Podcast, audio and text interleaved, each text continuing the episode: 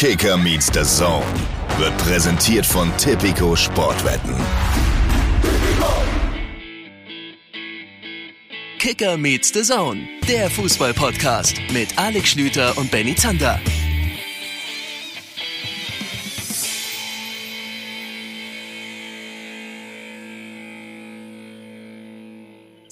Ihr Osterhasen und Osterhäsin, da sind wir. Einen wunderschönen guten Tag. Kicker Meets the Zone ist zurück aus der Länderspielpause, die für Kicker Meets the Zone keine Länderspielpause gewesen ist. Schön, dass ihr mit dabei seid. Alex ist an meiner Seite, aber nur virtuell und das ist auch ganz gut so. Er ist nämlich am Heimatbesuch, so wie sich das gehört zu Ostern. Hallo Schlüter, guten Tag. Schönen guten Tag, frohe Ostern auch von mir.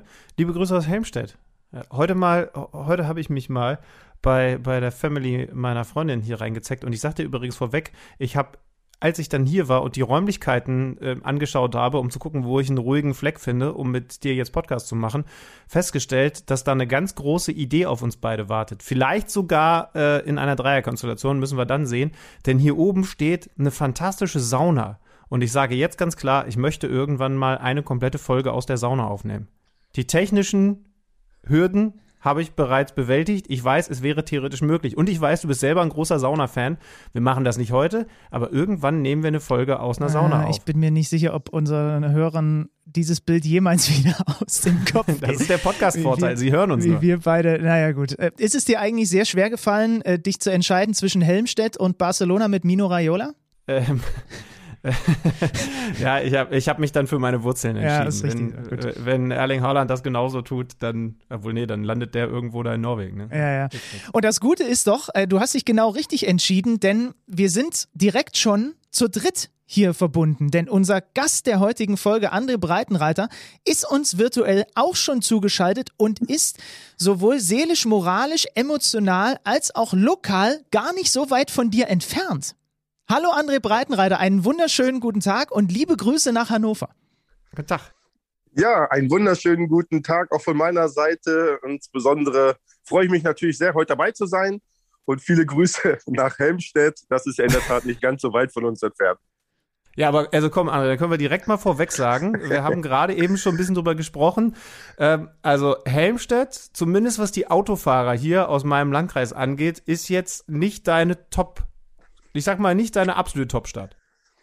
Naja, ich habe ja ähm, um die Jahrtausendwende beim VfL Wolfsburg gespielt für zwei Jahre und das liegt ja nicht ganz so weit von Helmstedt entfernt. Und äh, da ist uns dann doch regelmäßig aufgefallen, dass die Autokennzeichen mit HE nicht die allerseriösesten Autofahrer sind, um es mal so auszudrücken. Aber natürlich äh, gilt das nicht für jeden und äh, wir haben sehr wahrscheinlich im Einzelfall immer nur Pech gehabt.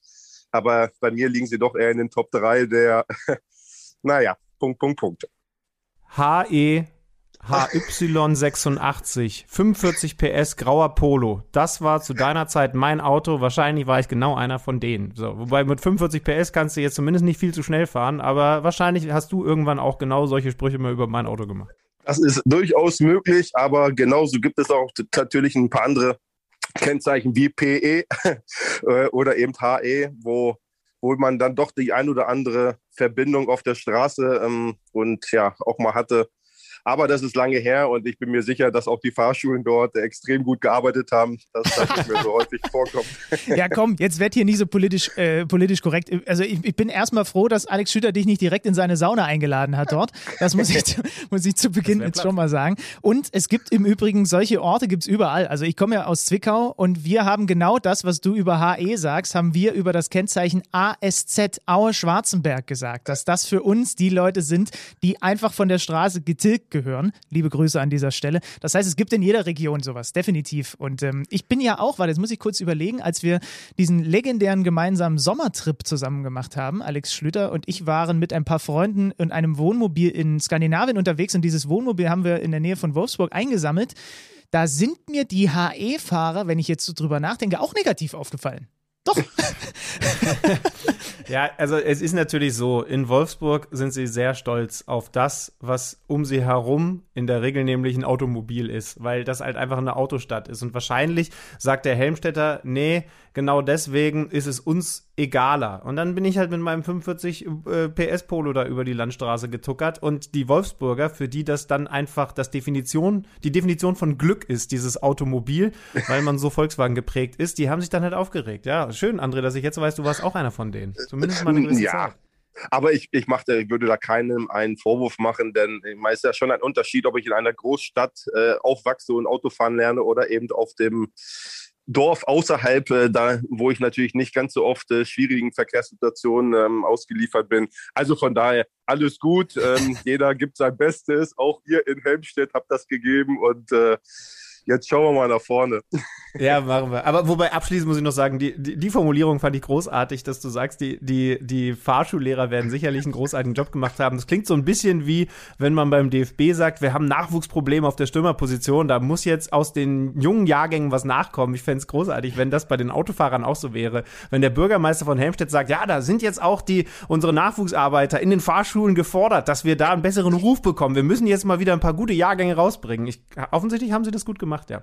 Ähm, Finde ich sehr schön. So, ja. Schluss. Dann haben wir auch den ist- Übergang zum Fußball es, geschafft. Ich wollte ja. gerade sagen, ist jetzt Schluss hier mit dem gepflegten Autotalk. Wir haben André Breitenreiter nicht nur deswegen eingeladen, sondern vor allem, weil wir mit dir heute einiges auf der Agenda haben. Wir haben es schon angekündigt in unserer letzten Folge. Wir wollen mit dir heute ganz genau drauf blicken auf die beiden Topspiele, die es gegeben hat am vergangenen Bundesligaspieltag. Leipzig gegen den FC Bayern und Dortmund gegen Eintracht Frankfurt und wollen da mal so ein bisschen mit der Lupe gucken, was denn da genau los gewesen ist, dafür, dass es dann am Ende eben so ausgegangen ist, wie es ausgegangen ist.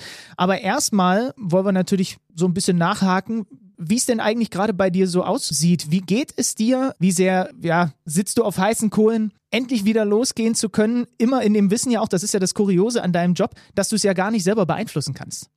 Hast du recht. Ähm, letztendlich ist man schon auch angewiesen auf Situationen bei Vereinen, wo über einen möglichen Trainerwechsel ähm, na- nachgedacht wird. Aber mir geht es ähm, sehr gut, muss ich sagen. Ähm, ich bin auch äh, in dieser ähm, schon auch längeren Zeit nicht untätig gewesen. Ähm, ich habe mir jetzt auch eine längere Auszeit einfach genommen, um zum einen ja äh, mich um familiäre Angelegenheiten zu kümmern. Ja, ich möchte jetzt nicht so nah, so richtig nahe darauf eingehen, aber meine Mutter ist 2019 leider von uns gegangen und mein demenzkranker Vater brauchte ähm, schon ähm, reichlich Fürsorge, ähm, weil wir ihn ins Pflegeheim bringen mussten und da stand der Fußball eben für mich nicht an oberster Stelle, ähm, ähm, sondern ich habe mich ausschließlich um die Familie gekümmert, äh, damit das auch alles wirklich seinen guten Weg in Anführungsstrichen geht. Äh, aber äh, das ist ja ab äh, Mitte 2020 wieder der Fall gewesen, so dass ich ja dann auch diese Zeit genutzt habe, um ja meine letzten Stationen, insbesondere jetzt auch Hannover 96, nochmal zu reflektieren und äh, für mich Entscheidungen zu treffen, ähm, damit ich für einen Neustart wieder gut aufgestellt bin. Ich bin jetzt wieder total bereit und ähm, habe auch richtig Lust darauf und ja, beobachte natürlich die Bundesliga und auch das Ausland äh, sehr genau. Die große Schwierigkeit, wenn ich mich recht entsinne, hat uns das zum Beispiel Sandro Schwarz auch mal erzählt, ist jetzt die, äh, für euch Trainer, ihr nutzt normalerweise diese Auszeiten auch, um zum Beispiel bei anderen Trainern zu hospitieren, ne? um, um, um da eben auch äh, selber einen neuen Blick zu bekommen, was jetzt gerade gar nicht möglich ist. Ne? Das ist richtig. Äh, Also jeder sollte natürlich über den Tellerrand hinausschauen und immer offen sein, auch für, für Weiterentwicklung, ähm, für sich persönlich, ähm, ein, paar neue Schlüsse ähm, oder Erkenntnisse zu sammeln, äh, die man vielleicht noch nicht so gesehen hat, äh, offen zu sein für neue Blickwinkel. Das können Hospitationen sein, das kann, können aber auch grundsätzliche Reisen ins Ausland sein, um sich mit, mit anderen ähm, Spielkulturen auch zu beschäftigen. Das habe ich auch getan. Ich bin in England gewesen, in Frankreich, in Spanien, Ah ja, um mir okay. vor Ort, um mir auch die, die, Gegebenheiten vor Ort mal anzuschauen, um äh, im Detail zu analysieren. Ich, ich beschäftige mich auch viel mit Champions League, um gerade international ähm, für die ähm, mit, mit den Vereinen mich zu beschäftigen, um noch besser aufgestellt zu sein für, für einzelne Spieler, die man sonst ja nicht äh, von A bis Z auch kennt. Und äh, ja, das hat schon auch viel Spaß gemacht, aber natürlich ist das nicht zu vergleichen mit der alltäglichen Arbeit auf dem Platz. Und äh, da bin ich aber so, dass ich äh, doch sehr geduldig bin und ähm, für mich, ähm, das sagt natürlich ja jeder Trainer, ähm, die richtige Entscheidung treffen möchte, ähm, nicht in Aktionismus verfalle, weil ich auch der Überzeugung bin, dass sich meine Vita eigentlich äh, ziemlich positiv auch liest, äh, weil ich bei meinen bisherigen Stationen sehr erfolgreich gearbeitet habe und äh, von daher möchte ich da auch keinen Schnellschuss treffen, sondern ähm, eine Entscheidung aus voller Überzeugung treffen. André, ich habe dir noch gar nicht gesagt, äh, ich, ich weiß auch ehrlich gesagt gar nicht, ob du dich erinnerst. Du warst einer meiner allerersten Interviewpartner in meiner Sendung Stadtradio Göttingen, wie hieß denn das Ding? Coaching Zone, der Talk rund um den Sport. Jetzt sag mir, dass du dich zumindest ganz fair noch dran erinnerst. Ich gebe dir noch einen Namen mit an die Hand. Danny Bachmann hat uns, glaube ich, damals als äh, irgendwie connected. Du, das war meine allererste Radiosendung beim Stadtradio. Äh, es hat sich sogar jemand vom Stadtradio gemeldet und hat noch mal geschaut, ob es diese Sendung noch gibt, äh, dieses Interview noch gibt. Leider äh, erfolglos. Aber, aber hast du da zufällig noch irgendeine Erinnerung dran? Ich glaube, wir waren damals über Telefon zusammengeschaltet tatsächlich kann ich mich an solche Sachen immer ganz gut erinnern, ähm, weil ähm, das natürlich auch schon eine gewisse Zeit her ist. Das muss um 2009, 10, 11 gewesen mhm, sein ja. in diesem Bereich. Und äh, nee, da habe ich schon auch noch Erinnerungen dran und natürlich auch ähm, verbinde ich mit dem Namen Danny, Danny Bachmann äh, eine Vergangenheit, wo wir äh, gemeinsam auch äh, was auf die Beine gestellt haben. Ähm, ja, das freut mich ja sehr. Ich wusste jetzt nicht, dass es dein erstes Interview war, aber äh, das, ja, das, scheint ja, hast du auch so gut gemacht, dass dein Weg dann weiter steil nach oben ging.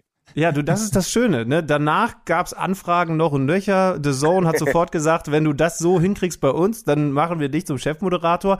Und jetzt wirst du in dieser Folge so richtig abliefern, so dass der FC Barcelona sagt, also wir haben diesen Podcast gehört, wie der ja. Leipzig Bayern, wie der Dortmund gegen Frankfurt auseinander filetiert hat in der Analyse. Wir müssen den bei uns auf den Chefsessel setzen. Also insofern ähm, kannst du quasi jetzt, kann ich quasi jetzt ein bisschen was zurückgeben, nachdem du meinen Karriereweg damals so ein bisschen vorge geprägt hast. Aber wie war denn, sowas prägt sich total ein. Ich weiß noch, mein erstes Telefoninterview war Michael Zorg. Ich habe hab mir wirklich die zwei Stunden davor in die Hosen gemacht. Wie lief es denn, Schildmann? Kannst du dich noch daran erinnern, wie es war? Hast du das wirklich gut gemacht? Hat sich das einfach versendet, weil es keiner im Stadtradio gehört hat und es ist niemandem sind deine Fehler aufgefallen? Weil hat war André der erwartet angenehme Gast oder Gab es irgendwelche ja, das, Also das muss ich jetzt äh, muss ich jetzt ernst äh, tatsächlich mal sagen. Also erstens, ich weiß nicht, ob ich das hier schon mal gesagt habe, aber wir beide ja auch häufiger mal die Frage bekommen, äh, wie geht man am besten diesen Weg in Richtung Sportmoderation, so ein, so, wenn man so einen Quatsch machen will, wie wir eben da jetzt beruflich machen. Ähm, sowas wie das Stadtradio, du hast ja äh, mit dem Uniradio in Leipzig ein bisschen was Vergleichbares gehabt, ist was total Tolles, weil es halt so eine Spielwiese ist. Ja. Und ich habe dieses Stadtradio, diese eigene Sendung damals noch mit einem mit einem Kollegen mit dem Marco gehabt. Das war, das war fantastisch, weil ich natürlich ganz viel, also wenn ich mir das jetzt nochmal anhören könnte, würde ich natürlich ganz viel doof gemacht haben, ganz klar. Aber es war halt eine Spielwiese, die total wertvoll gewesen ist. Und also wirklich nochmal liebe Grüße an den, an den, an den lieben Danny Bachmann, mit dem ich damals studiert habe. Der ist, glaube ich, ist er jetzt Spielerberater? Ähm, André, ich weiß nicht, wie viel Kontakt ihr noch habt. Ähm, auf jeden Fall im Fußballbusiness auch schon eine ganze Weile unterwegs. Ja, er hat ja auch lange auch im Nachwuchs da in, in den Göttinger Bereich gearbeitet bei einem Verein und ähm, war aber auch in der Spielerberatung tätig, insbesondere für, für junge Spieler, auch im Scouting. Ähm, jetzt haben wir keinen regelmäßigen Kontakt mehr, aber ähm, er hat diesen Weg eingeschlagen und ähm, glaube ich, geht ihn heute immer noch, ja. Ja, und hat uns damals zusammengebracht und es war total angenehm, weil du hast vor allen Dingen eines nicht, Erfahrung. Also ich wusste ja überhaupt gar nicht, wie sind Leute in so Interviews, äh, sind die total genervt von einem, wenn man die falschen Fragen stellt oder ist das vielleicht ein angenehmes Gespräch? Das kann ich jetzt ganz ehrlich zurückgeben. Äh, das war damals mit dir, André, total schön und total positiv, weil ich zum ersten Mal gemerkt habe, ja, nee, ähm, das, das, sind, das sind ja ganz nette Menschen, mit denen man dann da über Fußball redet. Also es war sehr, sehr schön. Es war tatsächlich so, wie ich es mir erhofft habe. Ja. Das kann ich ehrlich sagen. Das ist doch schön. Ja. Das, ist das höre ich gerne. Das ist doch schön. So, und dann machen wir genau an dieser Stelle, machen wir jetzt einfach weiter. Ein paar Jahre später und steigen jetzt ein in unsere äh, XXL-Analyse. Es war ja ein besonderer Spieltag. Es gab diverse besondere Spiele und wir wollen uns jetzt mal fokussieren äh, zu Beginn auf das absolute Topspiel. RB Leipzig hatte den FC Bayern zu Gast. Es war die letzte Patrone, wenn man so möchte, von den Leipzigern, wenn sie noch was melden wollen in Sachen Titelrennen. Machen wir es kurz, ihr habt es alle mitbekommen und wisst es längst. Es hat am Ende ist, ist, ist der Schuss vorbeigegangen aus Leipziger Sicht. Ähm, sie haben dieses Spiel verloren, obwohl sie phasenweise auch einiges richtig gemacht haben. Ähm, André, lass uns mal mit einem generellen Eindruck von dir ruhig beginnen, was diese Partie angeht, wenn du die 90 Minuten so unterm Strich zusammenfassen würdest von deinem Gefühl her, was du da gesehen hast. War das ein würdiges Topspiel? Wenn ja, warum? Wenn nein, warum nicht? Ich finde erstmal, dass ähm, das Ergebnis ähm, nicht den, den, Spielverlauf widerspiegelt. Ähm, ich finde schon, dass ähm, Leipzig über viele Momente im, im, Spiel hatte, die sehr dominant waren, wo sie äh, mit einem klaren Plan agiert haben, ähm, die Bayern in die eigene Hälfte zurückgedrängt haben, ihnen einfach äh, wenig Möglichkeiten zur Entfaltung durch ihr aggressives Gegenpressing gegeben hat. Haben. Äh, aber am Ende des Tages äh, zählen natürlich Tore und ähm, da hat ähm, Bayern München sicherlich einen herausragenden Spielzug gehabt, der zum Tor geführt hat. Ähm, da werden wir sicherlich noch ein bisschen detaillierter eingehen. Ähm, sind natürlich einige Fehler passiert oder eben auch durch gute Freilaufbewegung der Bayern, wo sie eine, eine klein, einen kleinen Moment ausgenutzt haben, um, äh, um dieses Tor zu erzielen. Und das ist dann dieser Unterschied gewesen in diesem Spiel. Effizienz. Ähm, Leipzig hatte viele gute Möglichkeiten, insbesondere nach der, nach der Halbzeit, aber hat es einfach nicht ähm, geschafft, ein Tor zu erzielen und die Bayern eben ähm, aus der nahezu einzigen Möglichkeit ähm, das 1-0 und damit den Siegtreffer erzielt.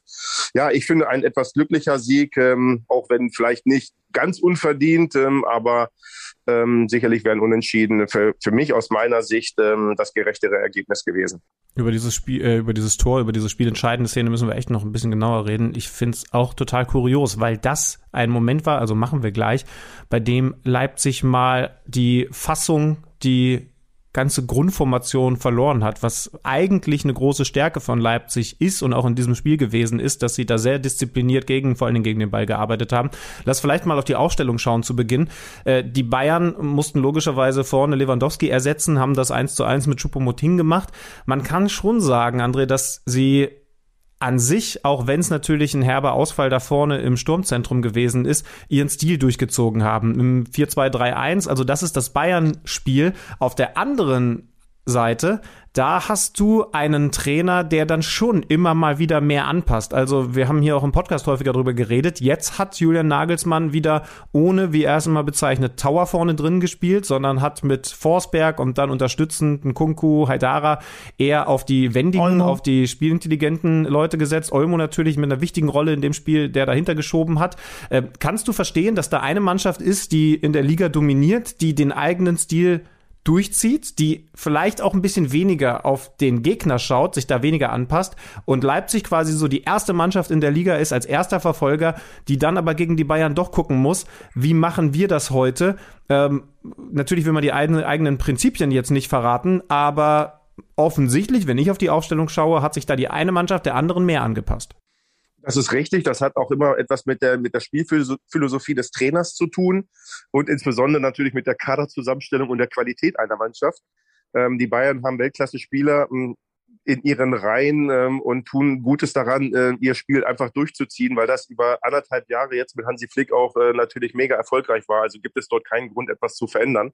So, und Jürgen Nagelsmann hat eine Spielphilosophie, die doch auch oft dem Gegner angepasst ist, äh, um nach Lösungen zu suchen, um die Schwachstellen des Gegners auszunutzen. Ich finde, das haben sie aber in diesem Spiel nicht getan, denn in, indem sie eben äh, dort keinen zentralen Stürmer gebracht haben, äh, war ja das Hauptaugenmerk, Überzahl im Mittelfeld zu schaffen. Und das hat zu Beginn des Spiels natürlich sehr gut geklappt. Ja, also dadurch, dass Forsberg, Olmo und auch Nkuku immer wieder sich ähm, zwischen, den, zwischen den Ketten gezeigt haben, zwischen Viererkette ähm, von Bayern und den Sechsern, wurde Bayern nach hinten gedrängt, weil, weil sie einfach Unterzahl im Mittelfeld hatten. Sie mussten das Mittelfeld preisgeben. Äh, das hat aber dazu geführt, dass ihnen einfach ähm, die Tiefenläufe hinter die Kette gefehlt haben. Und das ist meiner Meinung nach ein, ein wirklich probates Mittel, gegen Bayern erfolgreich zu sein, weil sie in vielen Spielen gezeigt haben, dass wenn sie eine große Schwäche haben, dann sind das die Räume hinter der eigenen Viererkette. Diese Läufe hat aber Leipzig nicht aufgenommen in der ersten Halbzeit, sondern sie haben gespielt, sie haben dominant gespielt aber haben es verpasst, eben sich dadurch Torchancen zu kreieren, weil sie in, in der Box nicht präsent genug waren. Und äh, äh, also hatte Julian die Idee, natürlich Dominanz zu erzielen, Bayern hinten reinzudrängen, aber mit der Konsequenz, äh, dass sich ähm, Leipzig keine, keine Torchancen erspielen konnte. Sie haben Dominanz im Mittelfeld gehabt, aber sie sind nicht in die, in, hinter die letzte äh, Reihe gekommen und äh, ja, das ist eben schon ein, ein, ein Mittel, um gegen Bayern äh, ähm, erfolgreich zu sein. Das haben sie nach, der, nach dem Wechsel dann ja auch korrigiert und ähm, wurden dann deutlich zielstrebiger auch Richtung Tor. Jetzt muss man natürlich schon dazu sagen, dass Jürgen Nagelsmann sich vielleicht auch einfach ein bisschen an das Hinspiel erinnert hat, wo man 3-3 gespielt hat, wo man die Gelegenheit hatte, das Spiel zu gewinnen. Denn da hat er damals, ähm, ich habe extra nochmal nachgeguckt, auch mit Forsberg begonnen und eben nicht mit so einem Tower vorne drin. Und äh, da hat es ja tatsächlich auch eine Siegchance gegeben. Also ähm, also kein Pausen, kein Sirlot in dem Fall, die dann kamen, du hast es gesagt. Ähm, sie haben wirklich forsch begonnen, das hatte Nagelsmann auch so ein bisschen angedeutet, ne? hat gesagt, wir wollen von Beginn an versuchen, irgendwie äh, auch die Bayern unter Druck zu setzen. Wir dürfen nicht wieder wie in äh, manch anderem Spiel gegen die Bayern zu wenig Ballbesitz haben. Ähm, sie waren dann äh, in, in, der Anfangsphase das Team mit deutlich mehr Ballbesitz, mit einem teilweise sehr mutigen Angriffspressing am gegnerischen 16er. Ähm, ich fand übrigens auch in dem Zusammenhang schon von Beginn an schön zu merken. Und da gab es dann auch eine entsprechende äh, Beobachtung, die ich auf Twitter gelesen habe von Taktikguru Tobi Escher. Also sinngemäß hat der nämlich gesagt, man merkt, dass es ein Spitzenspiel ist, allein schon am Geräuschpegel auf dem Feld, weil noch mehr von den Spielern auf dem Feld gecoacht, angesagt wird, ähm, sich geholfen wird. Ich weiß nicht, ob euch das auch so gegangen ist. Gerade nachdem er das dann geschrieben hatte, habe ich auch noch mal ein bisschen drauf geachtet. Und ich hatte zum Beispiel am Nachmittag das Dortmund-Spiel, über das wir nachher äh, reden, auch ge geguckt.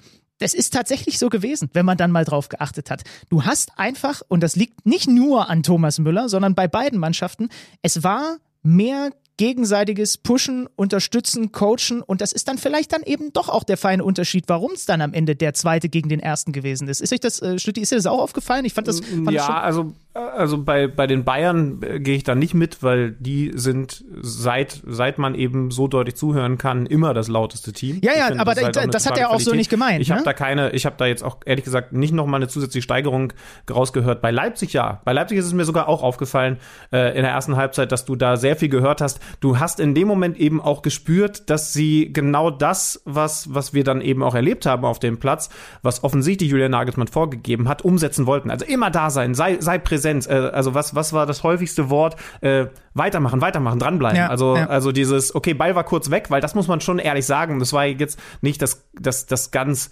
das, das ganz famose Tiki-Taka-Aufbauspiel von Leipzig, sondern es hat natürlich weiterhin sehr viele klassische RB-Elemente drin gehabt. Ne? Also Risikopass spielen, aber dann eben auch weiter. Ne? Dann kommen solche Ansagen hinterher, sofort versuchen wieder drauf zu schieben. Darum war es sehr, sehr intensiv, aber eben nicht immer kontrolliert. Übrigens, André, ich finde es sehr, sehr gut analysiert, denn ähm, du hast recht, sie haben versucht, im Mittelfeld Überzahl zu haben, haben dadurch äh, in der Anfangsphase sogar mehr Ballbesitz gehabt, ähm, über die ersten 45 Minuten ausgeglichen, aber eben nur drei im Vergleich zu Bayern sechs Torschüsse. Also sie haben sich die klaren Torchancen nicht erspielt, aber wahrscheinlich wusste Julian Nagelsmann, wir müssen eben genau auf diese tiefen Läufe verzichten, um immerhin im Mittelfeld die Oberhand zu haben. Das hat dann schon funktioniert.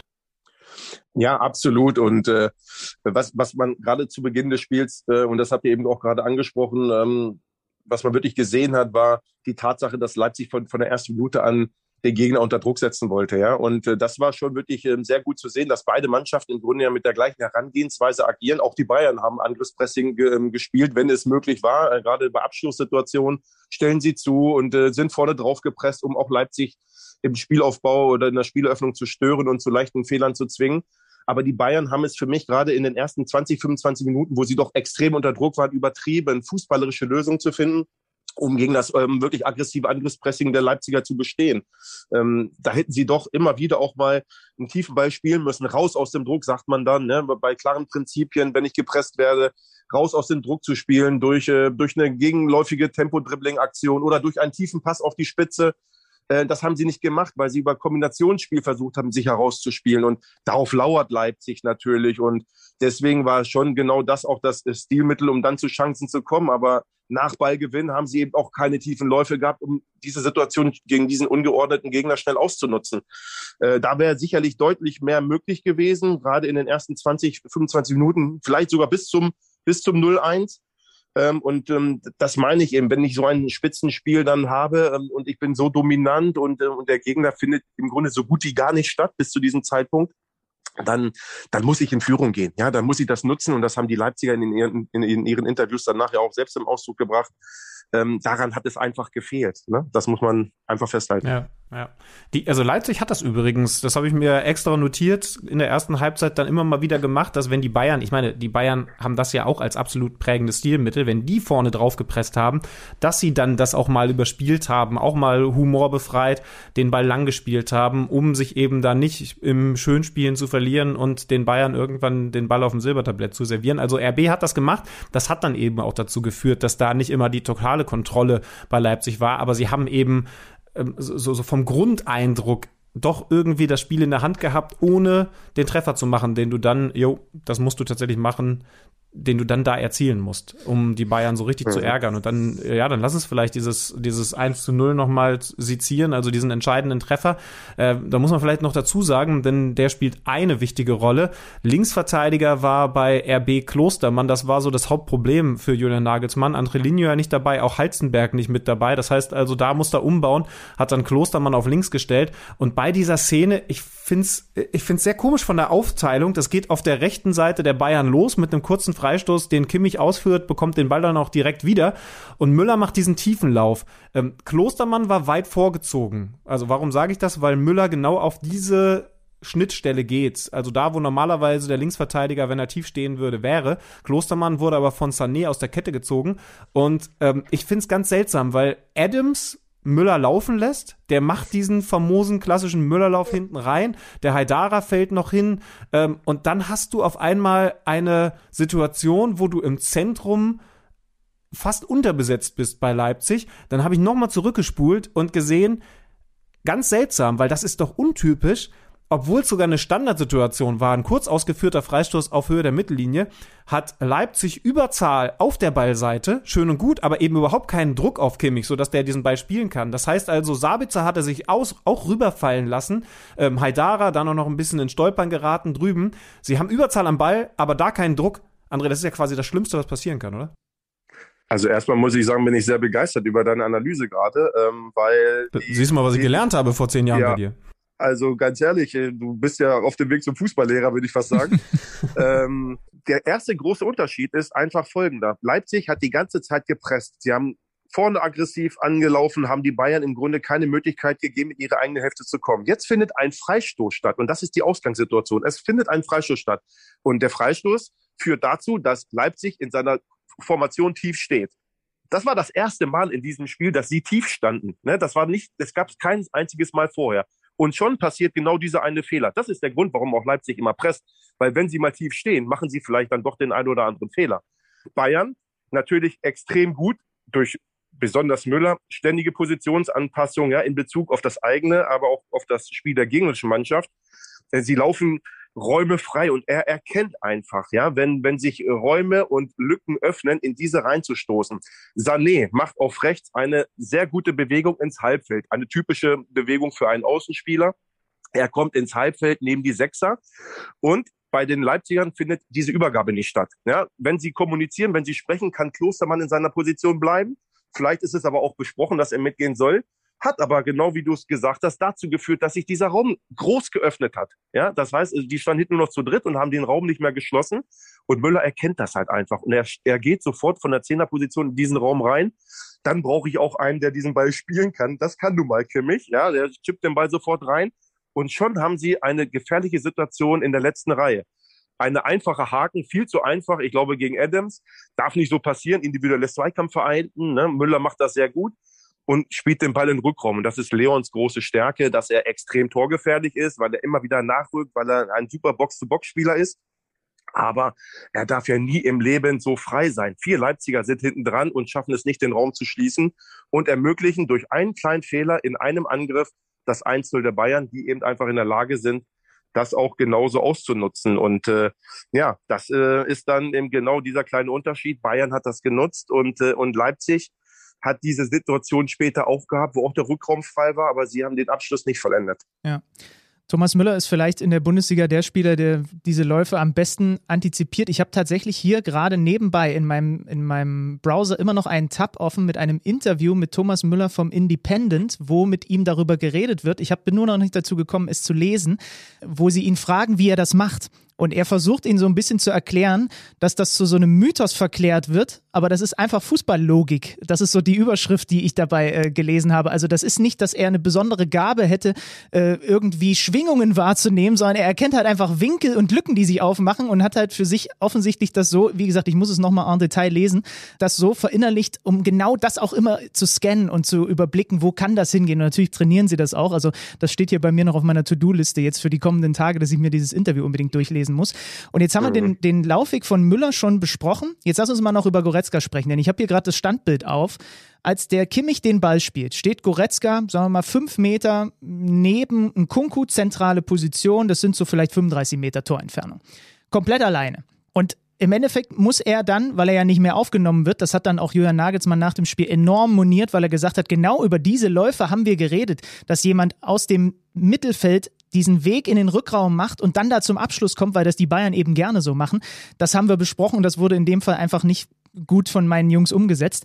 Wer genau muss diesen Goretzka da in dem Fall aufnehmen, frage ich mich. Alle orientieren sich erstmal Richtung, dieser lange Ball wird Richtung Grundlinie gespielt. Es ist dann ja kurioserweise sogar so, dass du es eigentlich hast, ein Upamecano und Orban im Zentrum kümmern sich irgendwann zwischendurch beide um Chupomoting im 5-Meter-Raum.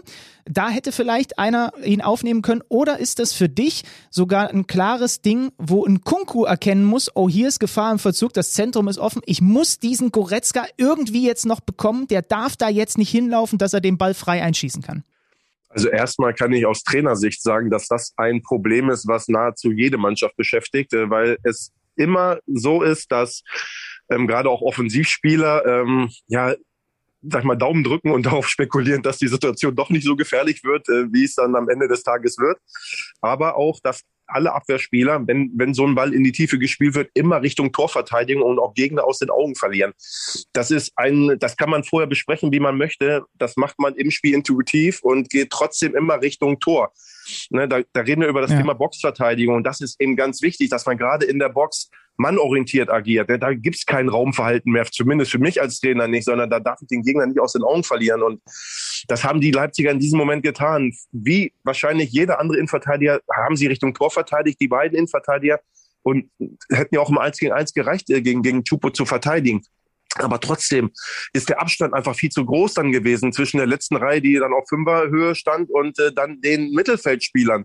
Ja, klar musste Adams mit ihm mitgehen, hat den Laufweg dann aufgenommen, auch wenn er zu spät dran war. Aber wir reden auch über, über Enkuku, wir reden über Olmo, wir reden über Sabitzer. Das sind zentrale Spieler, Haidara, ähm, die auch sage ich mal, für diesen Raum verantwortlich sein könnten. Und das haben sie, ähm, wer jetzt im Einzelfall, ich habe das Bild jetzt gerade nicht vor Augen, aber der Abstand war zu groß und man sieht deutlich, dass Goretzka einfach eher reagiert ja, und, äh, und ähm, die anderen darauf hoffen, dass nichts passiert. Ja, und dann stehen vier Leute ähm, 20 Meter vom Tor und Goretzka schießt ab und erzielt das Tor. Und das ist natürlich ein Fehler, den Sie vorher angesprochen haben, weil gerade Goretzka diese Laufwege auch macht, Kimmich auch immer wieder mal. Ja, und dann ist es natürlich ärgerlich, wenn man dadurch auch bestraft wird. Ja, das muss man, das muss man wirklich nochmal, also auch für die Zuhörer, die das jetzt nicht vor Augen haben, erklären. Ne? Der Adams ist eigentlich der Sechser, der diesen Raum zustellen würde, wenn genau. ein Fußballspiel komplett nur nach Reißbrett laufen würde. Aber weil Müller diesen diesen Raum, der sich hinter, äh, hinter äh, Klostermann geöffnet hat, beläuft und er dann merkt, nee, da muss ich jetzt mitgehen, ansonsten kommt der da sogar zum Torabschluss, ist diese Zehnerposition für die Bayern frei. Und das besetzt dann Goretzka nach. Der Sechser, der da normalerweise wäre, Adams, ist weggezogen. Und dann, äh, Benny, schau mal hin, was, was, wo siehst du die 25? Siehst du Olmo? Weil ähm, ich habe auch überlegt, wer da noch retten kann. Vielleicht ist es wirklich ein Kunku. Ich kann schon verstehen, dass die beiden Innenverteidiger da erstmal bei Chupomoting sind. Das, glaube ich, passiert dann schon häufiger mal, weil es ist ja eine brenzliche Situation. Du hast ja sofort die Gefahr von Müller, der, der ja auch in einer verdammt guten Position ist. Und wie gesagt, Sabitzer, das finde ich, ist, ist das erste Kuriose. Sabitzer ist drüben mit, ich glaube, Haidara und noch wem und hat Überzahl auf der Ballseite, ja. ohne aber, dass Kimmich wirklich Druck verspürt und deswegen auch sehr einfach diesen schönen Pass spielen kann. Und dann muss von drüben, also ich weiß nicht, wo Olmo da gewesen ist, oder eben dann tatsächlich ein Kunko zurückarbeiten, ist schwer, weil die Bayern das so exzellent gemacht haben. Aber wenn, dann glaube ich, kann der das noch verhindern. ist übrigens eine Sache, die Wolfsburg im Moment so exzellent macht. Ne? Da redet man dann selten drüber, aber dieses, da arbeitet dann der eine doch noch den Schritt mehr nach hinten. Ne? Also Wolfsburg hat diese Leute mit Baku, äh, der, der ist so defensiv denkend, der ist da eben anders als ein Nkunku. Der wäre dann im Notfall noch da gewesen. Ja, na, also Olmo ist auf, auf der Außenbahn bei Süle, der, glaube ich, den, den, kurzen, äh, den kurzen Freischuss wieder zurückgepasst hat. Ne?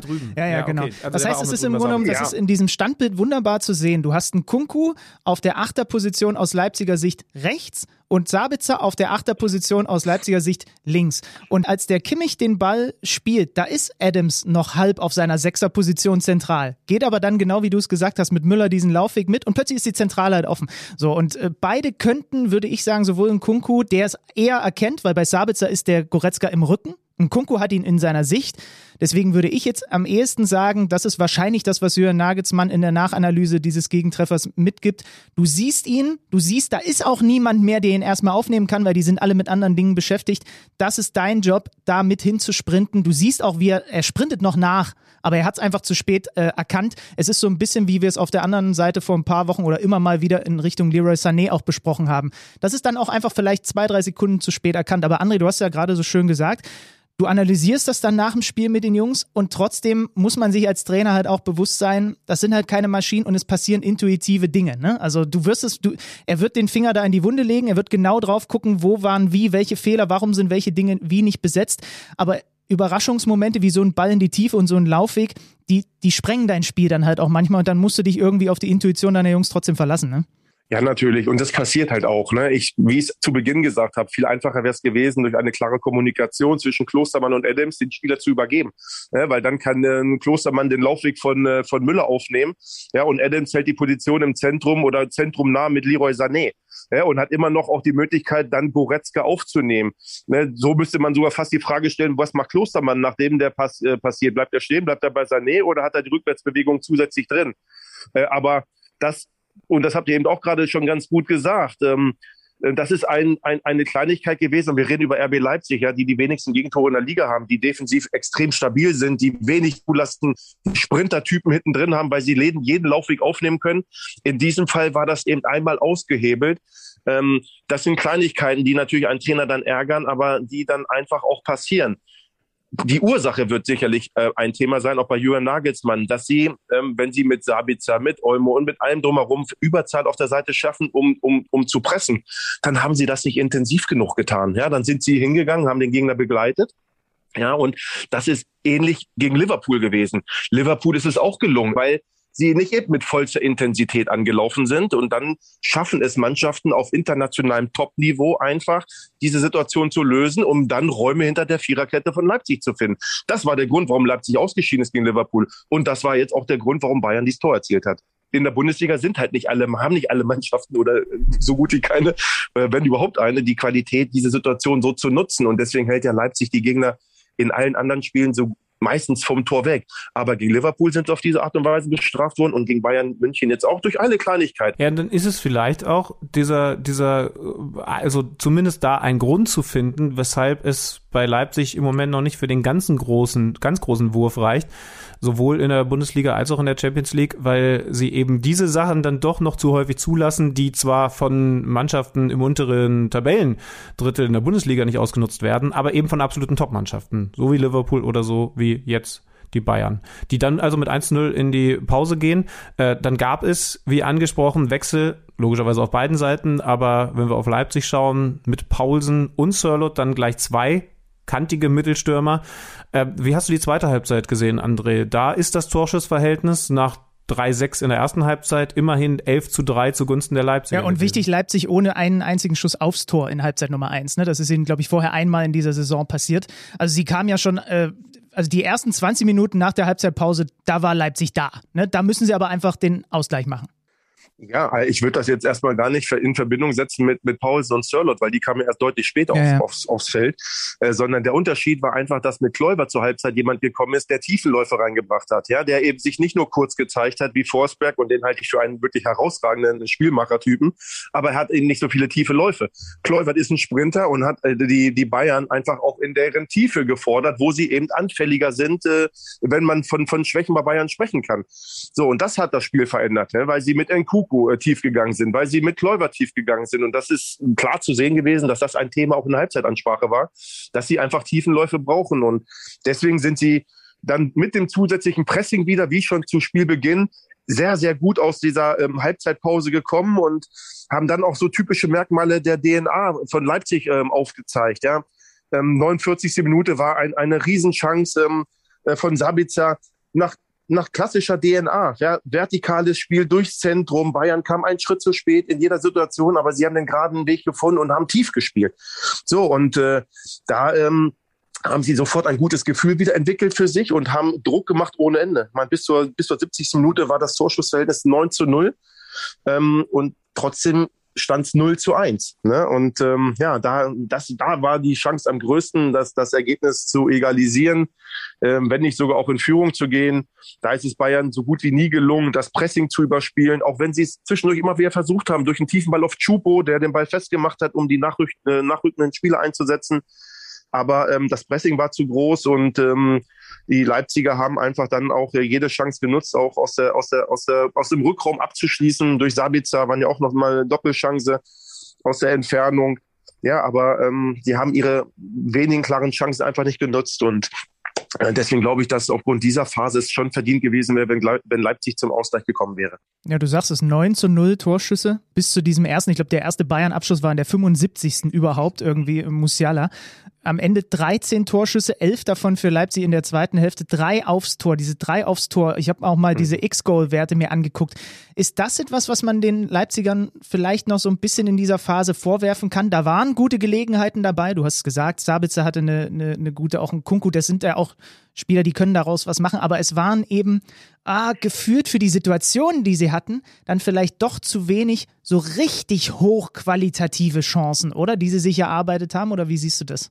Ja, klar, aber in diesen Spielen gibt es ja nicht äh, eine, eine Reihe von, von hundertprozentigen Torchancen, wenn, wenn sich zwei Mannschaften ja auf nahezu Augenhöhe begegnen.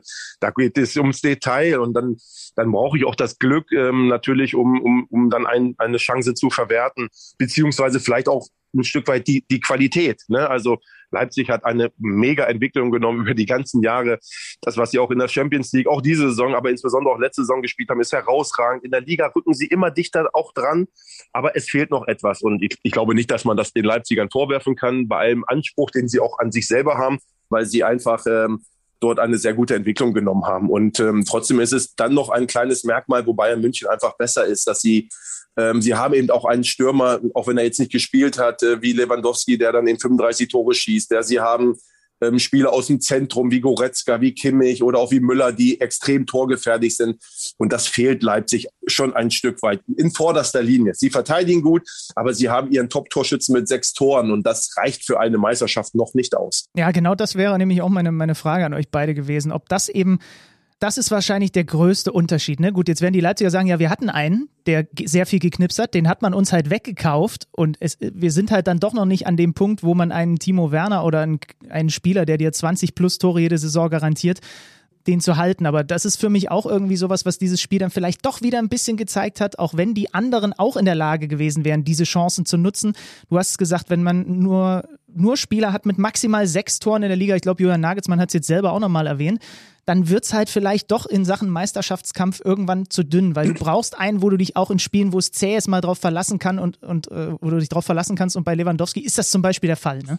Ja, oder, oder ein bisschen schärfer gefragt, wenn Horland zu RB gegangen wäre, zu Saisonbeginn oder von mir aus in der Winterpause letztes Jahr, wäre Leipzig dann dieses Jahr Meister? Ja, ist hypothetisch natürlich zu, zu, äh, zu sagen äh, und wir wissen das alle nicht, ähm, aber Natürlich ist äh, Haaland äh, ein, ein sehr guter Boxstürmer, der zudem auch, ähm, ja, ich glaube, die besten tiefen Läufe der Liga macht, äh, wenn nicht sogar europaweit aktuell. Ja, die Wahrscheinlichkeit hätte sich schon erhöht. Aber ähm, trotzdem hat Leipzig auch so in vorderster Front äh, Top-Spieler. Ähm, nur eben kein Stürmer, der dann auch verlässlich, so wie es Werner vorher war, ähm, oder so wie es Lewandowski bei den Bayern ist, der verlässlich äh, eine hohe Anzahl an Toren schießt, weil ähm, die verteilen sich ja in Leipzig auch nicht auf mehreren Schultern, sondern sie sind ja deutlich zurück, was die erzielten Tore angeht. Und das sind nachher Tore, die ihnen auch ein Stück weit fehlen. Wobei ich nochmal sagen möchte, ähm, das alleine ist jetzt nicht das äh, entscheidende Kriterium für dieses Spiel. Es war in diesem Spiel auch möglich, Tore zu erzielen und ähm, diese Chancen waren auch da. Und dann haben sie sie einfach eben nicht genutzt. Und ähm, das ist schade, weil dadurch natürlich auch die, die, die äh, Liga jetzt äh, zum Saisonende schon entschieden ist. Ja, du sag mal, äh, bevor wir auch noch kurz auf Dortmund gegen Frankfurt schauen wollten, Du hast den Choupo-Moting bei Schalke trainiert, ne? Wie siehst du seine Rolle bei Bayern? Wie siehst du seine Entwicklung generell? Ja, also ich habe Chupo auf Schalke ähm, ja ein Jahr trainiert und ähm, finde, dass er ein, äh, ein Spieler ist, der noch nicht mal aus seinen Möglichkeiten das Maximum herausgeholt hat, äh, weil er einfach alles mitbringt. Äh, also ich habe schon echt gestaunt teilweise, ähm, welche Fähigkeiten er besitzt und er ist ein kompletter Spieler. Und deswegen ähm, für mich auch eine super Wahl für Bayern München, weil er ähm, äh, für die Kabine erstmal sehr wichtig ist. Er ist ein sehr angenehmer Spieler und äh, sehr gut selbstreflektierend. Aber er ist auch jemand, der sich, ähm, der diese Rolle bei den Bayern auch akzeptiert und dann einfach funktioniert, wenn er da ist. Ne? Und das noch mit Qualität. Deswegen ähm, glaube ich, dass er ein super Backup ist, äh, mit hoher Qualität, ähm, der dazu eben noch, wie gesagt, und das sieht man ja in den Bildern, wenn man in die Gesichter schaut, wenn er ein Tor erzielt, der auch sehr angesehen ist innerhalb der Mannschaft. Unterm Strich am Ende der 1 zu 0 Sieg für die Bayern in Leipzig. Und André hat es gerade schon angedeutet, es sind jetzt sieben Punkte Vorsprung. Ich glaube, es gibt aktuell, also da muss man aktuell schon ein sehr großer Leipzig-Fan und Optimist sein, um noch Geld darauf zu setzen, dass Leipzig irgendwie die Bayern da nochmal abfangen kann. Es sind nur noch sieben Spieltage, sieben Punkte Vorsprung werden den Bayern zur nächsten Meisterschaft gereichen, die damit tatsächlich nach dem 27. Spieltag entschieden ist, weil Leipzig dieses Topspiel verliert mit 0 zu 1. Und apropos sieben Punkte, da sind wir dann auch schon beim Abstand zwischen Eintracht Frankfurt und Borussia Dortmund. Vier gegen fünf. Frankfurt hat die Dortmunder eben ja, distanzieren können in diesem Spiel, was man auswärts mit 2 zu 1 gewinnt. Und darüber würde ich jetzt auch mit euch gerne noch ein bisschen sprechen. Das war nämlich mein Samstagnachmittag-Programm. Ein Spiel, was irgendwie phasenweise ein bisschen seltsam war. Ich weiß nicht, wie ihr gesehen habt. Irgendwie phasenweise fand ich es ein bisschen komisch. Unterm Strich der Sieg und mal wieder ein BVB, der ja es dann am Ende zumindest noch nicht mal schafft, wenn du 87 Minuten gegen Frankfurt, auch wenn du keine gute zweite Halbzeit spielst, ein 1-1 äh, hältst, zumindest diesen Punkt dann mitzunehmen, sondern es sogar hinten raus dann noch vergeigst und das Ding mit 1-2 verlierst, was Aki Watzke unter anderem dazu veranlasst hat, jetzt das erste Mal doch verbal öffentlich ein bisschen mehr drauf zu hauen. Er hat gesagt, er hat die Mannschaft bislang immer in Schutz genommen. Das kann er nach der Nummer jetzt nicht mehr machen, war mit der Leistung äußerst unzufrieden. Unterm Strich ein André verdienter Frankfurter Sieg, ne? Über die 90 Minuten. Naja. Sag mal. Also, ja, also die Frankfurter sind natürlich äh, eine sehr starke Mannschaft, muss man sagen, gut zusammengestellt mit schwierigen Spielertypen und ähm, da bin ich mir ziemlich sicher, dass das nicht jedem Trainer auf diese Art und Weise gelingt, ähm, Spieler von den unterschiedlichsten Nationen zu so einer Einheit zusammen äh, zu formieren. Also wirklich herausragende Arbeit von Adi Hütter. Äh, nicht nur jetzt äh, in, in diesem Superlauf, sondern über die ganzen letzten Jahre. Ähm, Sie haben aber auch Top-Qualität äh, in ihrem Kader. Ähm, auch jetzt nochmal dazu gewonnen, vorne mit Silva, mit Jovic und natürlich insbesondere mit Kostic. Ähm, ja, verrückte Spieler, die auch wild sind, so wie man jetzt heutzutage so schön sagt. Die machen einfach ein wildes Spiel. Und jeder Gegner, der sich äh, auf dieses wilde Spiel der Frankfurter einlässt, ähm, der zieht den kürzeren. Das ist Dortmund eigentlich gut gelungen in der ersten Halbzeit. Ich habe das Spiel auch gesehen, in der ersten Halbzeit auch äh, voll ähm, da hat Dortmund sehr dominant von der ersten Minute gespielt und äh, haben sich nicht eingelassen auf diese Art und Weise, sondern haben dann eben gewisse Dinge auch unterbunden und haben für eine klare Struktur gesorgt. Ihnen ist es aber auch dort nicht gelungen, Chancen zu nutzen, beziehungsweise hochkarätige zu kreieren. Und das braucht man gegen so einen Gegner. Ja, man braucht das gegen so einen Gegner, um in Führung zu gehen.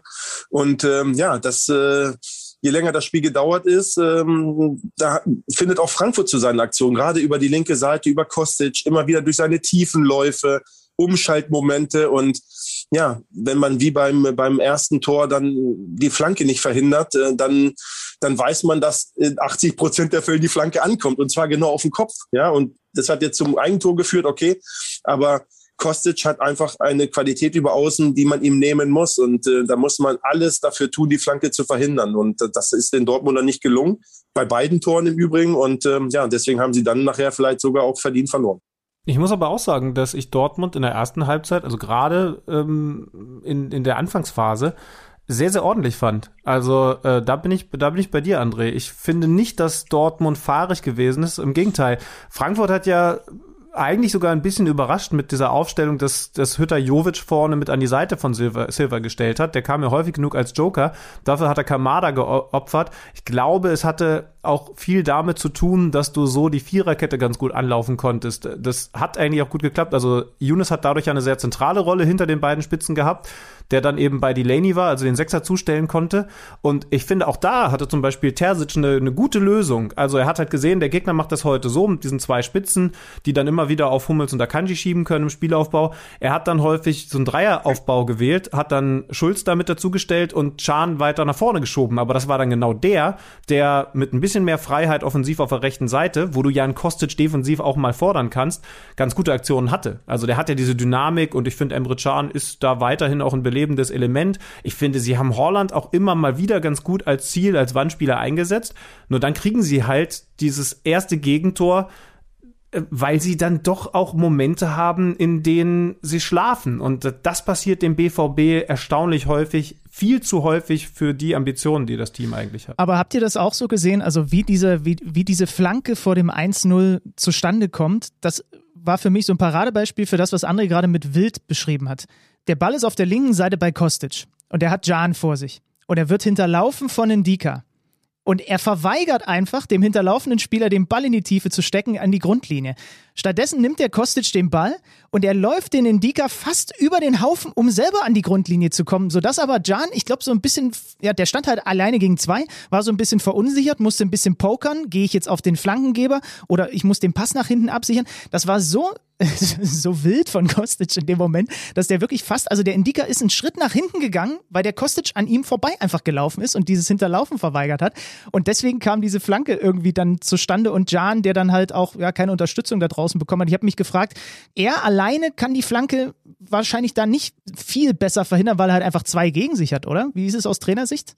Ich finde schon, dass man die Flanke verhindern kann, äh, wenn man ähm, ähm, auch alles ähm, dafür tut, um, um das zu verhindern. Klar findet auch Kostic da Lösungen. Und das wird schon seinen Grund haben, warum er Ndika die Flanke nicht überlassen hat.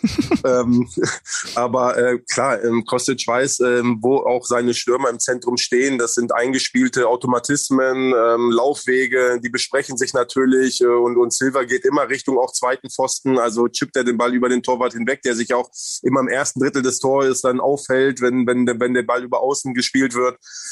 Ähm, ja, ich finde schon, dass man die Flanke aggressiver verteidigen kann äh, wenn man auch weiß, dass eben Kostic da ist, ähm, wo, wo jede, jede Flanke im Grunde auch ähm, wirklich sein Ziel ja, findet. Ja. Aber ich kann auch in der Mitte das deutlich besser verteidigen und äh, ich finde auch Schulz ist dort zu passiv. Ähm, er, er muss auf jeden Fall in den Gegner hoch reinspringen, um ihn dann auch am, am, äh, am Kopfball zu hindern. Er bleibt nur stehen und dann fällt ihm natürlich sehr, sehr unglücklich der Ball auf dem Kopf. Da kann er nichts für. Das ist einfach ähm, natürlich sehr unglücklich gelaufen.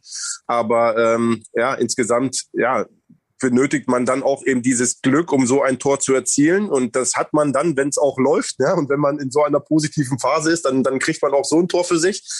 Und ähm, ja, das ermöglicht dann gerade für das Frankfurter Spiel, wo sie extrem gegen den Ball aggressiv spielen, ähm, immer wieder auch zu guten Umschaltsituationen, zu Momenten, wo sie ihre Stärken deutlich ähm, durch ihre tiefen Läufe auch zum Ausdruck bringen.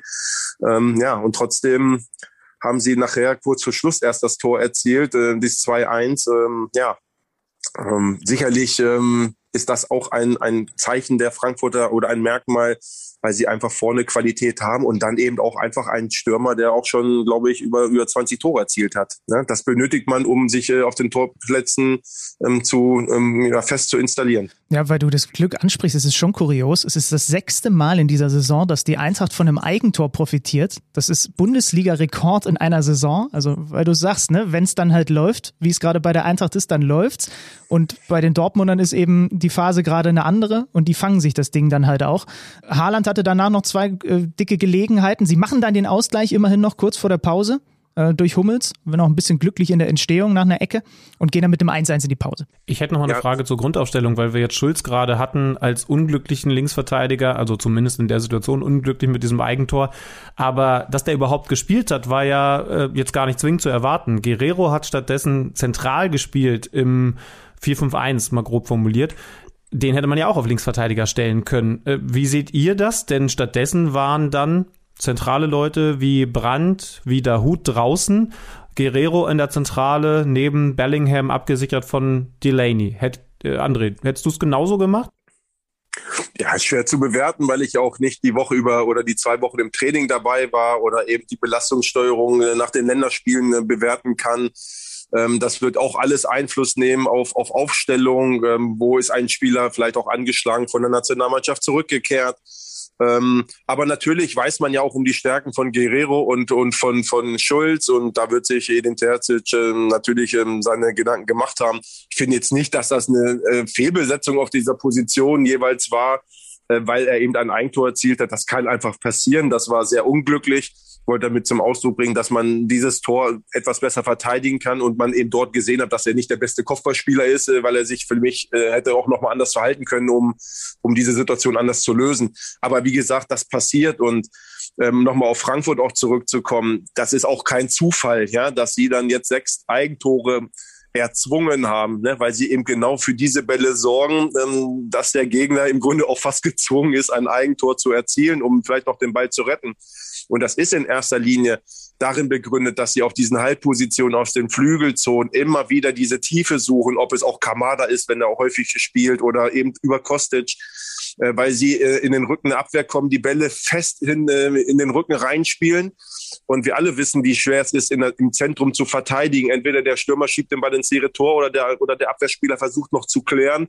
Und ganz häufig ähm, verursacht das eben ein Eigentor. Das sind Merkmale, Automatismen, die gewollt sind. Und äh, deswegen haben sie auch so einen hohen Wert weil sie eben die Spieler haben, die genau für diese scharfen Bälle wie Kostic verantwortlich sind. Also das ist kein Zufall, dass sie ähm, ähm, sicherlich immer Glück in der Einzelaktion, aber kein Zufall, weil sie genau diese Situation wollen. Lass uns über diese vermeintliche Handspielsituation mit Delaney bitte nochmal kurz sprechen. Manuel Gräfe hat sofort Nein gesagt, ist in die Review-Area gegangen und ist nach dem Check auch dabei geblieben. Ich finde es gut, das war, glaube ich, auch so der Tenor in den meisten Berichterstattungen. Auch da würde mich mal die Trainersicht interessieren. Die Hand von Delaney ist ja so ein bisschen auf Schulterhöhe, über Schulterhöhe, nicht weg vom Körper und kurz davor wird der Ball nochmal von Silva so leicht abgefälscht. Ähm, André, was sagst du dazu, dass da kein Pfiff kam? Also äh, für die jeweilige Mannschaft hätte ich natürlich als Trainer Elva gewollt und die Mannschaft, die dagegen spielt, nicht. Also Manuel Greve ist ja wirklich nun einer der besten Schiedsrichter äh, in Deutschland und ähm, ja, auch oft genug auch in der Kommunikation genossen, ähm, eben auch sehr souverän.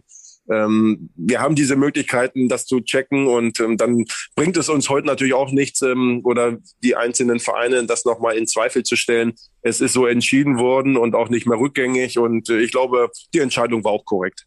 Ja, ich glaube, dieses Abfälschen kurz davor ist äh, mhm, absolut ja. entscheidend dafür gewesen. Ne? Das ist eben, das hat ja auch äh, Dennis Eitigen, Patrick Ittrich uns immer wieder erzählt, dass das eben ganz viel verändert, weil du dadurch kein, eigentlich mit der Reaktion keine Absicht mehr unterstellen kannst. Und dann haben sich natürlich Frankfurt darüber aufgeregt, dass er ja trotzdem die Hand an einer ganz falschen Position hat. Aber er, man kann jetzt mal generell festhalten, wenn da aus so kurzer Distanz nochmal eine Abfälschung vorliegt, dann ist das fast das Löschen der, der des Handspiels. Ne? Also also so, so, so klar bewertet man das im Moment. Man kann ja kritisieren, dass das so gemacht wird vom Regelwerk her, aber das Regelwerk ist es halt und deswegen kann man da auf jeden Fall Manuel Griffe keinen Vorwurf machen, ja, so würde ich sehen. Weil, weil ja. du es übrigens gerade gesagt hast, André, ich habe das hier dick und fett bei mir nochmal aufgeschrieben. Die Feststellung, dass ich mich freuen würde, wenn mehr Schiedsrichter in einer ähnlichen Zweikampfbewertung unterwegs wären wie Manuel Gräfe, mit der ja für seine etwas längere Leine bekannt ist und nicht jeden Kontakt abpfeift. Denn ich hatte auch bei diesem Spiel wieder das Gefühl, dass der ein oder andere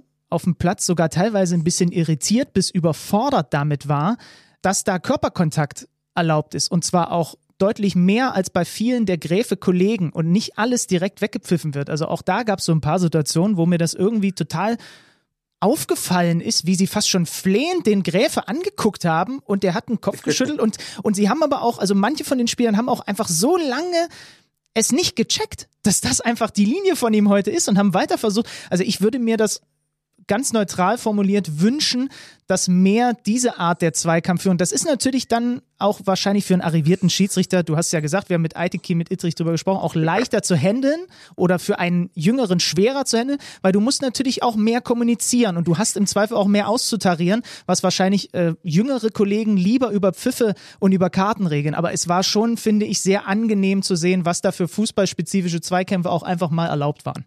Ja, ich bin zu 100 Prozent bei dir und das hat ja auch was mit Autorität zu tun auf dem Platz und das verschaffe ich mir nicht immer nur durch Karten und durch schnelle Pfiffe und durch strenges Bewerten, sondern eben durch die Art und Weise der Kommunikation und des Umgangs. Ja, damit verschaffe ich mir auch als Schiedsrichter den größten Respekt. Äh, und dann haben einfach Manuel Gräfe und auch Dennis Eitekin äh, einen ganz anderen Erfahrungswert als viele junge Schiedsrichter. Ähm, das kann man den Jungen nicht vorwerfen, weil sie vielleicht später dann auch in, in, in so einer ähm, Rolle sind, ähm, aus Erfahrung auch Entscheidungen treffen zu können. Aber das macht schon einen Unterschied aus. Ähm, und ich finde das auch gut. Ich finde das auch gut, dass man ähm, dort ähm, viel spricht und dass man auch mal eine längere Leine lässt. Ähm, allerdings natürlich äh, auch trotzdem konsequent äh, handelt, wenn das ausgenutzt wird. Aber das machen äh, Manuel Gräf und Dennis Eitikin famos und äh, unter anderem und auch viele andere Schiedsrichter. Ich finde das auch gut äh, und dass man so eine Elfmetersituation ähm, ja auch ein Stück weit spürt. Ja, das Regelwert ist natürlich das eine und ähm, das veranlasst ganz oft ähm, Entscheidungen für Elfmeter zu treffen, die niemals ein Elfmeter sind. Aber der Ball war halt einfach an der Hand. Ähm, jeder, der auch ein Stück weit gekickt hat und der sich da hineinversetzen kann, der kann, ich könnte auf die Sekunde hinaus schon fast bei jeder Situation sagen, ob das Absicht war oder nicht. Aber das kann eben nicht jeder, weil er es selber auch nicht erlebt hat. Mhm. Und äh, das würde da sicherlich ähm, das schon auch einfacher machen, wenn man auch vielleicht den einen oder anderen Rat von einem ehemaligen Spieler oder auch von einem Trainer dazu nimmt, der, der einfach ähm, die Situation anders bewerten kann. Frankfurt gewinnt also am Ende dieses Spiel, weil André Silva in der 87.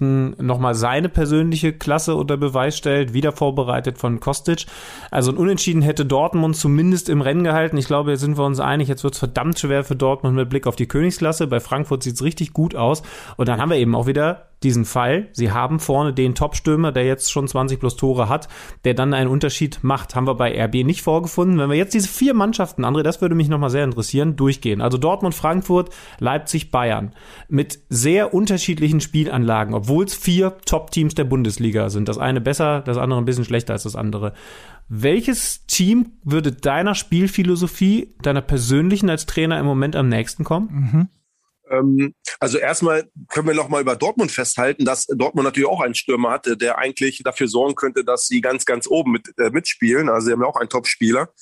Ähm, zur, zur Spielphilosophie, ähm, ja, also für mich ist auch ganz wichtig als, als Trainer, ähm, dass ich variabel bin in meinen äh, Grundausrichtungen ne? und äh, dass wir lösungsorientiert handeln, so wie es ähm, insbesondere RB Leipzig tut. Ne? Und dass man in, äh, so wie Julian den, Verein jetzt auch weiterentwickelt hat, ähm, ähm, klare Automatismen hatte, in, in Ballbesitz, Abläufe aus mehreren Systemen gegen auch die Ausrichtung eines Gegners. Äh, das sind ähm, schon Sachen, die auch äh, für mich in meiner Spielphilosophie wichtig sind. Intensives Gegenpressing, hohes Anlaufen. Ähm, das haben wir auch immer versucht bei meinen Stationen, allerdings nicht mit diesen Top-Spielern, wie sie eben äh, Leipzig haben. Aber das hat für mich keine Rolle gespielt, weil, weil das eben auch eine Art ist, für die ich stehen möchte auch wenn sicherlich die Qualität der Spieler nicht so hoch ist und ja, dass man einfach offensiv attraktiv spielt äh, und dann damit am besten auch Spiele gewinnt. Das ist für mich auch wichtig und deswegen kommt da schon Leipzig in meiner Philosophie am, am nächsten. Trotzdem ziehe ich natürlich wirklich den Hut vom VfL Wolfsburg, der ähm, endlich mal nach vielen Jahren wieder ähm, wirklich um die, Champion, äh, um die Champions League Plätze mitspielt, weil sie sehr konstant agieren und äh, sehr seriös und irgendwie hat man so das Gefühl, dass sie keiner so richtig auf der Agenda hat, haben, weil sie irgendwie immer mal, die gewinnen jedes Spiel gefühlt, aber man spricht gar nicht so viel darüber und das macht sie natürlich sehr gefährlich. So, und Eintracht Frankfurt ist einfach ähm, in einer ähm, wirklich herausragenden Verfassung und ähm, deswegen glaube ich, dass sich an diesen vier Plätzen auch bis zum Schluss nichts ändern wird. Und Mannschaften wie Dortmund, Leverkusen und auch Gladbach, die eigentlich dafür geplant haben und äh, ihre Karte ausgerichtet haben, ähm, ja, sich um die Euroleague-Plätze streiten werden.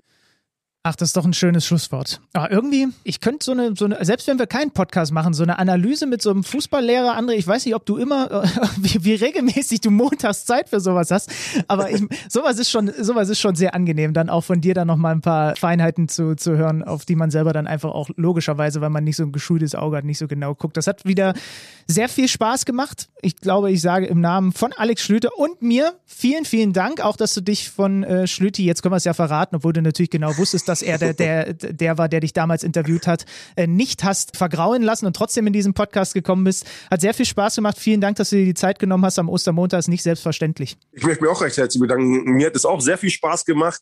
Äh, wir Fußballlehrer sprechen am liebsten über Fußball und äh, das konnte ich in diesem Podcast wirklich ähm, ja, sehr intensiv und dann auch mit, mit zwei Partnern, die ja extrem gut äh, sich vorbereitet haben auf diesen Podcast und auf die Spiele. Mir hat es super viel Spaß gemacht und dann wünsche ich euch noch einen schönen restlichen Ostermontag. Bis bald. Mach's gut, André. Danke dir. Vielen lieben Dank. Liebe Grüße nach Hannover. Gerne. Tschüss. Das war André Breitenreiter. Und Schimmern, ich würde, ich komme, wir müssen doch noch mal kurz zu Dortmund zurück. Also es stehen hier noch zwei, drei Sachen auf meinem Zettel, die haben jetzt gar nicht vorrangig was mit der Taktik des Spiels und so weiter zu tun, aber die würde ich dir gerne noch mal an den Kopf schmeißen. Punkt Nummer eins, Marco Reus und die Auswechslung, mit der er nicht, oder sagen wir mal, alles andere als einverstanden war, sehr, sehr sauer war, das auch deutlich zum Ausdruck gebracht hat, hat danach dann von seinem Trainer Edin Terzic äh, ja, einigermaßen das Verständnis dafür bekommen. Ich möchte mit dir gerne mal darüber reden, ob das nicht vollkommener Quatsch ist, diese Auswechslung so im breiten Sportjournalismus, wenn sich da mal einer darüber ärgert, so hoch zu hängen. Weil ist das nicht total normal und nachvollziehbar emotional, dass jemand nicht zufrieden damit ist, wenn er vielleicht auch gerade noch, wenn ein Spiel so läuft und auch halt größtenteils an Marco Reus vorbeigelaufen ist, dass er dann sauer ist? Ist das nicht menschlich? Muss man, muss man das in, in dieser Art und Weise überhaupt aufbereiten, kritisieren, wie auch immer? Man kann es natürlich ansprechen, aber es ist doch vollkommen normal, oder? Du wirst dich auch über eine Auswechslung mal nicht gefreut haben. Ja, das können wir sehr kurz halten, völlig.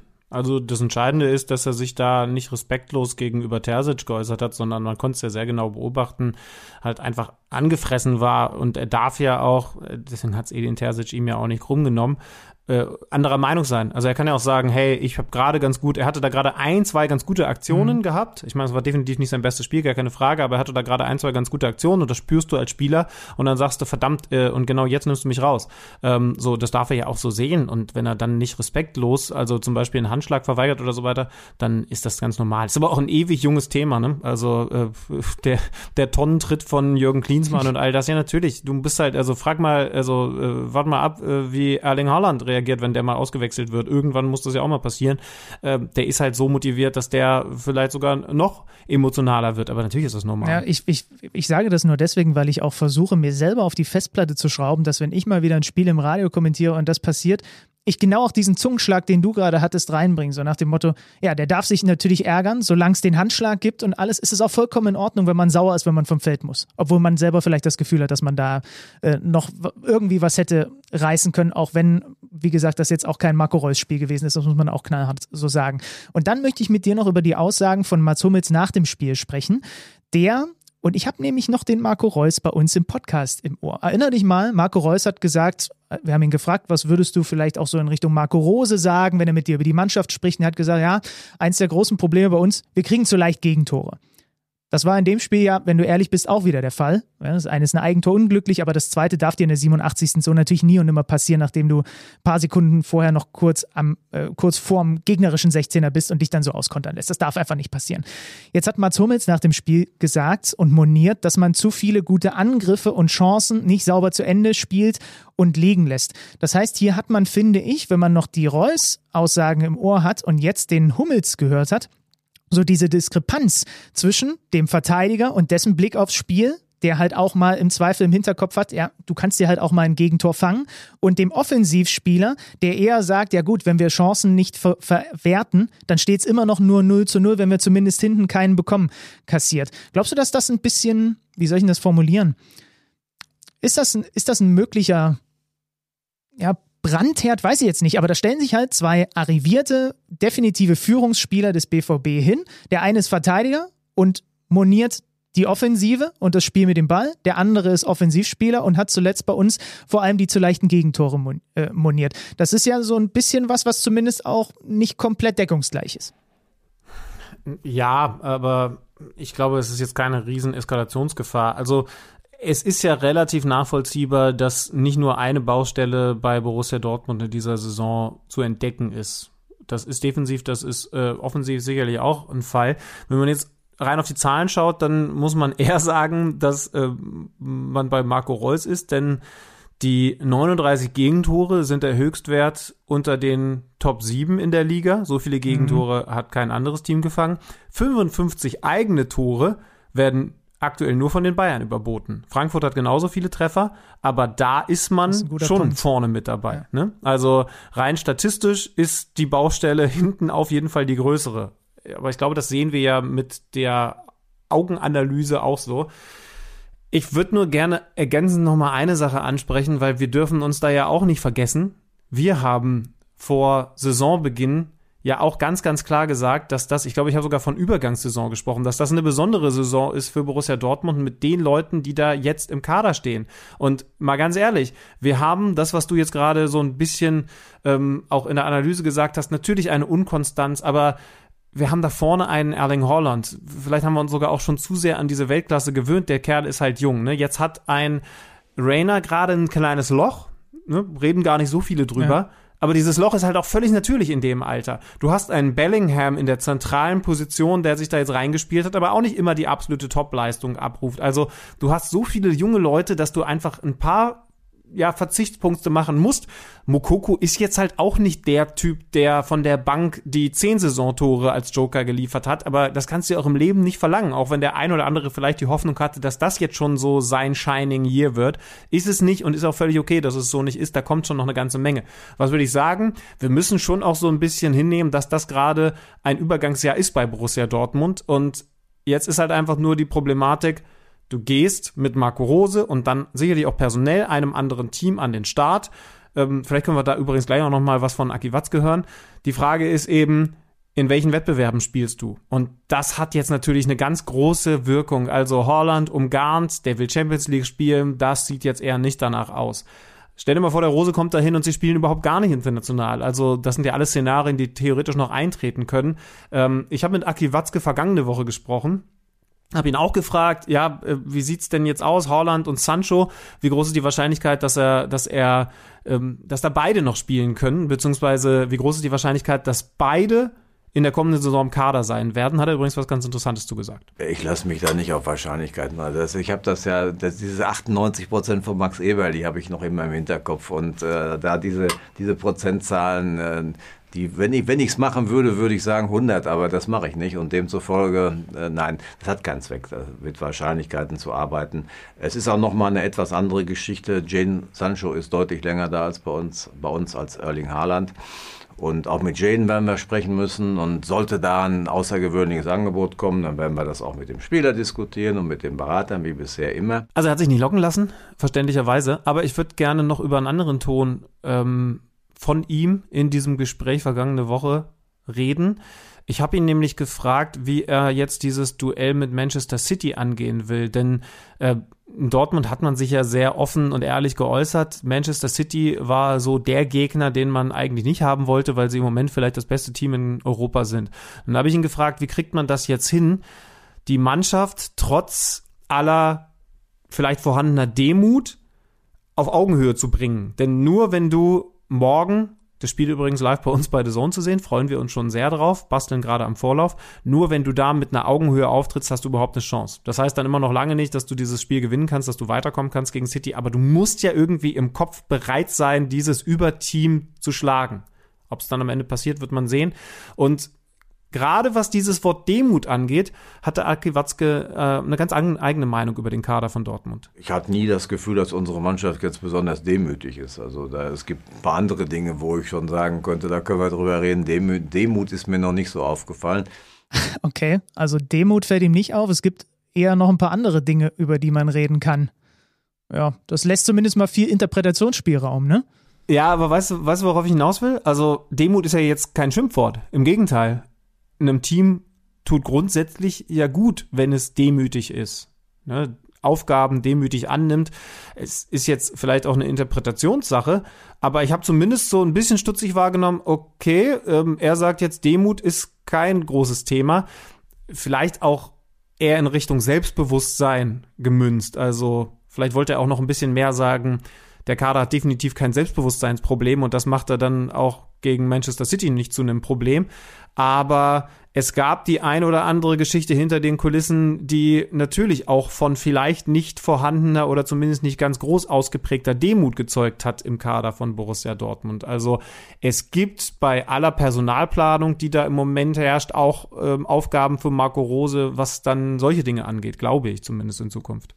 Ja, das könnte man mal so sehen. Wir werden das, wie Alex Schlüter so schön sagt, verfolgen und ein Auge darauf haben. Nee, du hast irgendeine andere Formulierung, die du immer dafür benutzt. Ich weiß jetzt gerade nur nicht, welche. Ich glaube, wir behalten es wir im Auge. Wir behalten es im Auge. Das ist ja auch unser verdammter Job. Ja, genau. Wir behalten es im Auge. Und ähm, machen jetzt einfach mal einen Strich unter Borussia Dortmund. Also da können wir gefühlt auch noch fünf Stunden weiter darüber sprechen, dass das natürlich eine Katastrophe wäre, wenn die die Champions League verpassen. Wir kommen jetzt mal ähm, zum Thema Berlin zur Hauptstadt und zum Derby. Das war nämlich eins dieser Spiele an diesem so besonderen Spieltag, in dem es ja auch noch so ein besonderes Abstiegsduell gab, Mainz gegen Bielefeld 1-1. Und es gab eben zum Abschluss gestern auch noch das Derby zwischen Union und der Hertha. Endstand 1-1 und wir funken uns zusammen mit Andreas Hunzinger vom Kicker, um das in aller Ruhe zu besprechen. Und da ist er auch schon. Der Mann, der uns jetzt mal einführen wird in die Berliner Seelenwelt nach diesem Derby da in Köpenick. Ich sage einen wunderschönen guten Tag, frohe Ostern und herzlich willkommen zur KMD-Premiere. Andreas Hunzinger, hallo.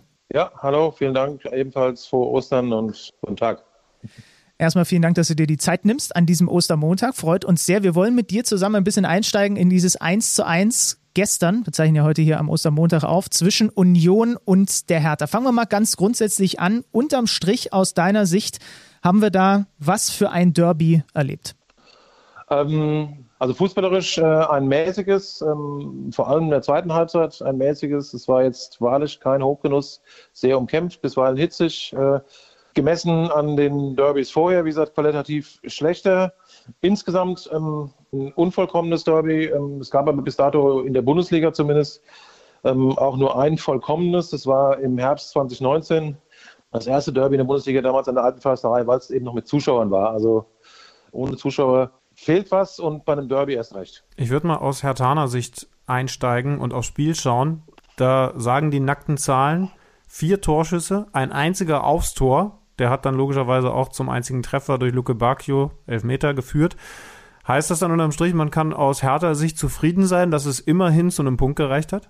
Also das zählbare Resultat, der Punkt ist das Einzige, ähm, was Hertha jetzt nicht zufriedenstellt, aber was, sag ich mal, für halbwegs Beruhigung sorgt, ähm, weil sich die Lage in der Tabelle jetzt ähm, zwar nicht verbessert, aber eben auch nicht verschlechtert hat. Sie bleibt äh, unverändert. Ansonsten ist war Paul Dardai mit dem Spiel seiner Mannschaft nicht zufrieden. Er hat äh, gesagt, sie wäre blockiert gewesen.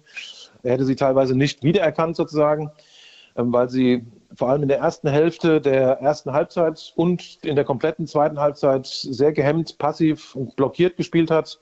Nicht nach vorne verteidigt, nicht hoch attackiert und auch nicht mit, Mut umgeschaltet. Deswegen bleibt das Resultat das Einzige, was jetzt bei Hertha, sag ich mal, nicht für Frust sorgt, um es mal so zu sagen. Ja, aber Andreas, jetzt hast du zweimal mindestens gesagt, da war eine Blockade zu erkennen. Wenn in so einem wichtigen Spiel ein Team blockiert ist, wie viel Sorge muss man denn als Hertha-Fan haben, wenn man dann auch auf den Rest der Saison, da gibt es ja auch noch ein paar ganz wichtige Duelle gegen die direkte Konkurrenz im Kampf um den Klassenerhalt, äh, wie viel Sorge muss man da haben, dass diese Mannschaft nicht die Fokussierung hat, nicht die Leichtigkeit, was auch immer es braucht, auf jeden Fall die, die nötige spielerische Fähigkeit, um die entsprechenden Punkte Richtung Saisonende noch zu holen.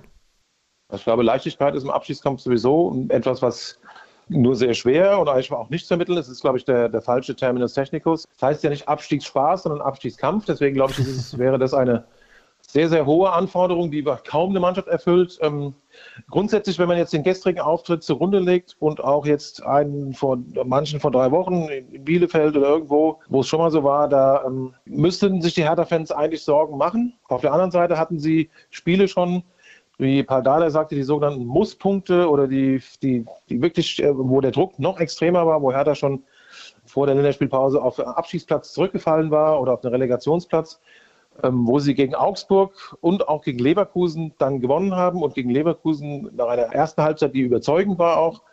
Der Wankelmut ist ein, ein Zeichen dieser Mannschaft oder ein, ein, ein Markenzeichen momentan, weil sie eben, was Hertha nicht berechenbar ist. Also der Kader ist talentiert und es gibt Zweifel an der Wetterfestigkeit, an der mentalen.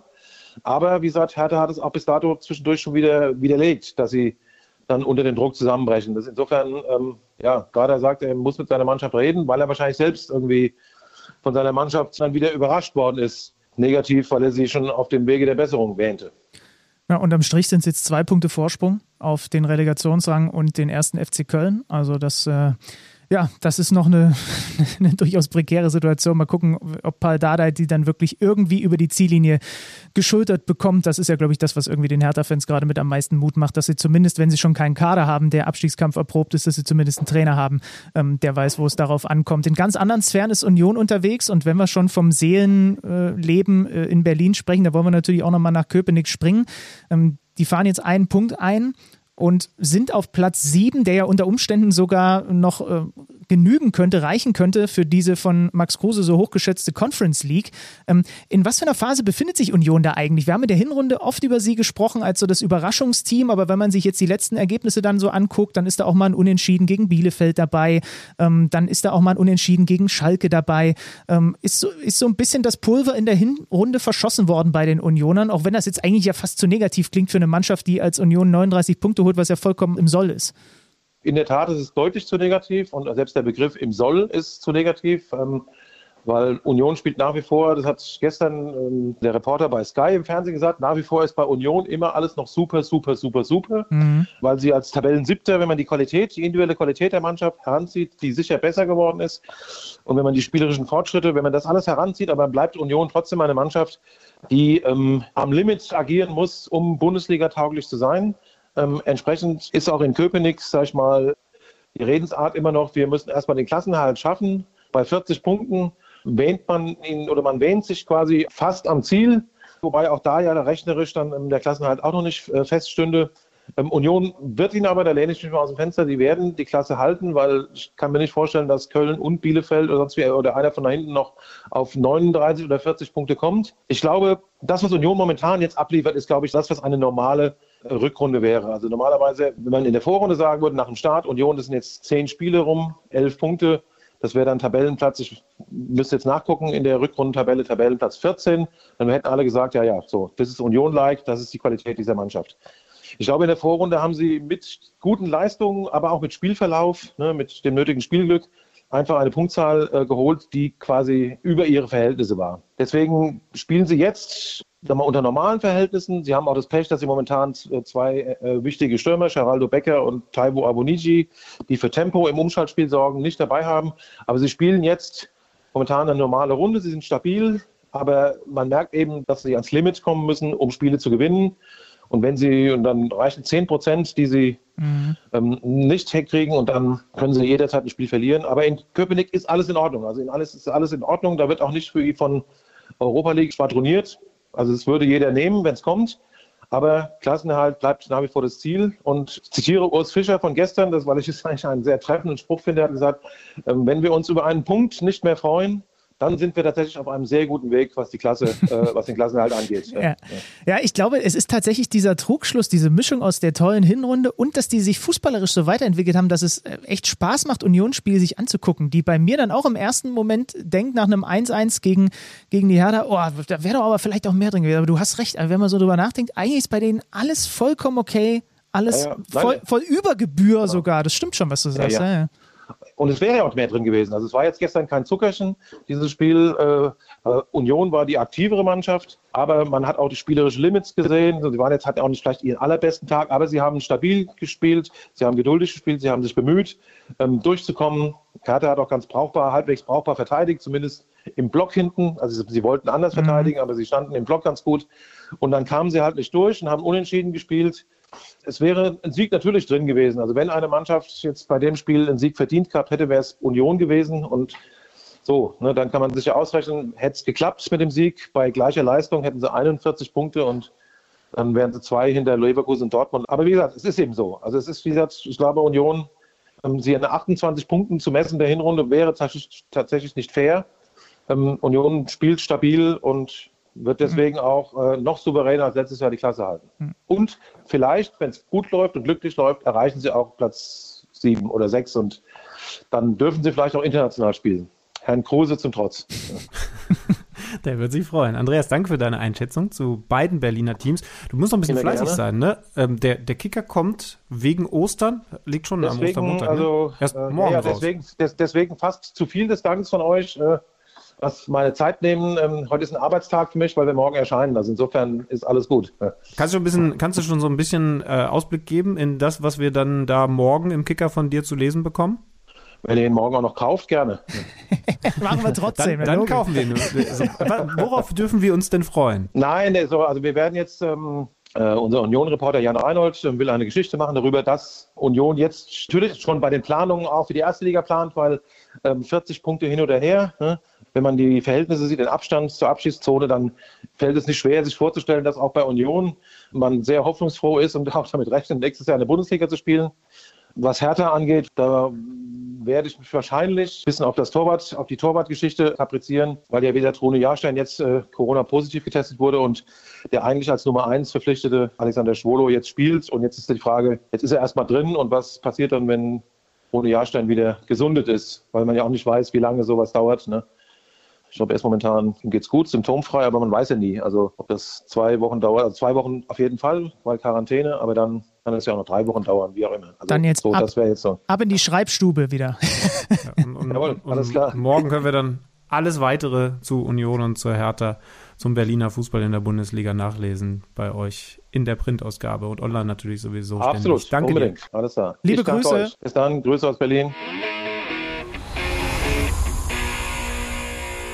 Wir machen also auch einen Haken hinter das Berliner Derby. Ihr werdet das schon mitbekommen haben. Es gibt noch eine ganze Menge anderer Spiele. Ich glaube, Benny, wir müssen ehrlich sagen, wir, wir schaffen es jetzt nicht, jedes Spiel zu sezieren. Ihr habt ja schon gemerkt, es war ein besonderer Spieltag, dieser 27. Spieltag mit einigen absoluten Top-Duellen. Ein bisschen was fällt heute runter, aber es geht halt nicht anders. Wobei, was heißt, es geht nicht anders? Wir haben zumindest eine, ähm, eine Neuankündigung zu machen, denn Tap Stats is back. Freddy Tappe ist äh, ja, wo, wo ist er eigentlich? Im Datenkeller unterwegs, ne? Ja klar, Mann. Also der gräbt, der hat den Rechenschieber, der ist die ganze Zeit mit dem Rechen, der schläft mit dem Rechenschieber unterm Arm. Kennt, wi- wisst ihr noch, wer das ist, liebe KMD Ultras? Da zeigt sich jetzt, ob ihr wirklich treue Hörer seid. Freddy Zappe, unser Datenguru, der uns immer mal wieder mit Zaten, Zahlen, mit Statistiken versorgt. Der, der, der war so ein bisschen im, das machen ja so, so Statistiker, die machen Winterschlaf. Die sind wie Bären. Und jetzt ist er wach. Ja, komm, da, guck mal, da hinten ist er doch. Dann lass uns doch hier mal einfach. Jetzt komm doch bitte mal mit. Komm hier mal mit. Und jetzt hören wir uns mal an, was er zu sagen hat. Neues aus dem Datenkeller. Präsentiert von Tipico Sportwetten. Hallo liebe Hörerinnen und herzlich willkommen aus dem Datenkeller. Wir wollen uns in dieser Rubrik jede Woche mit einer statistischen Auffälligkeit oder einem interessanten Fakt des letzten Spieltags auseinandersetzen. In dieser Woche soll es dabei um den VfL Wolfsburg gehen. Einen entscheidenden Anteil am aktuellen Hinflug der Wölfe hat natürlich Trainer Oliver Glasner. Durch den 1 zu 0 Heimsieg gegen den 1. FC Köln stieg Glasners Punkteschnitt auf 1,69 Punkte pro Spiel. Das ist Bestwert aller VfL-Trainer in der Bundesliga-Geschichte. Das Grundgerüst des Wolfsburger Erfolgs liegt natürlich in einer stabilen Defensive. In den letzten elf Bundesligaspielen kassierten die Wölfe nur drei Gegentore und spielten dabei neunmal zu null. Ob Wolfsburg aber auch gegen Frankfurt eine weiße Weste behalten kann, bleibt abzuwarten. Unser Partner Tipico vertraut da zum Beispiel eher auf die Frankfurter Offensive und gibt eine Quote von 4,2 für kein Tor der Frankfurter aus. Wir dürfen uns auf ein spannendes Spiel auf alle Fälle freuen. Das war's für diese Woche aus dem Datenkeller. Euch eine schöne Woche und bis zum nächsten Mal.